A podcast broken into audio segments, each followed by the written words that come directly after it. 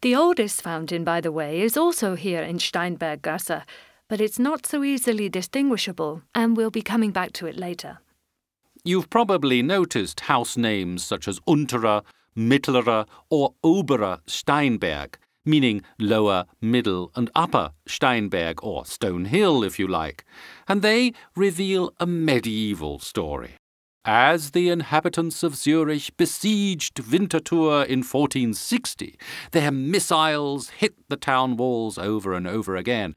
So, in order to be able to plug the holes during the night, the inhabitants of Winterthur put piles of bolster stones in various places, and thus it was that Lower, Middle, and Upper Stone Hill came into existence.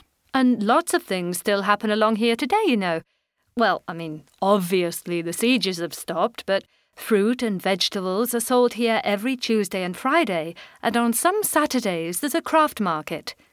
The highlight in Steinberggasse, though, is during the music festival, when a large stage is put up for modern musical presentations. But perhaps you can tell me a little about those three rather prominent blocks of stone, my dear. Mm. Those in a row along the central axis of Steinberggasse. I must say, I've never noticed those before. Well, that's because they're quite a special attraction, Mr. Barreis.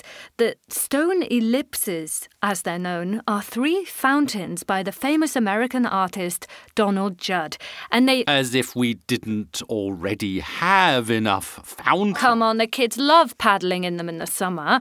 And because the fountains were so expensive, a group of Winterthur inhabitants got together and financed them privately.